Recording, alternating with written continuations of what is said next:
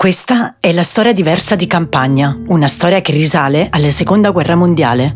quando in seguito alle leggi razziali qui vennero istituiti due centri di internamento per gli ebrei e i prigionieri politici. Il protagonista di questo avvenimento è Giovanni Palatucci, funzionario dell'ufficio stranieri della questura di Fiume, che insieme a suo zio, il vescovo di Campagna Giuseppe Palatucci, riuscì a salvare dalla morte diversi ebrei, facendoli internare a Campagna. Scoperto dai nazisti, venne arrestato e trasferito nel campo di sterminio di Dachau. Proprio in suo onore è stato istituito il museo, che si pone come un monumento alla pace, alla fraternità e alla solidarietà.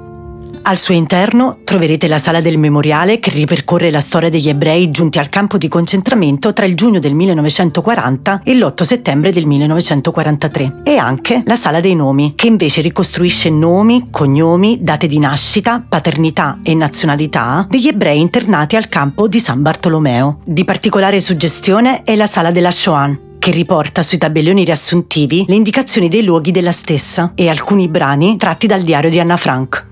La mostra interna non è solo un itinerario della memoria e il ricordo di quegli anni bui, ma è soprattutto un itinerario della pace, della solidarietà e dell'immensa umanità con la quale tutti gli abitanti di campagna hanno alleviato le sofferenze di tanti profughi internati in questo spazio.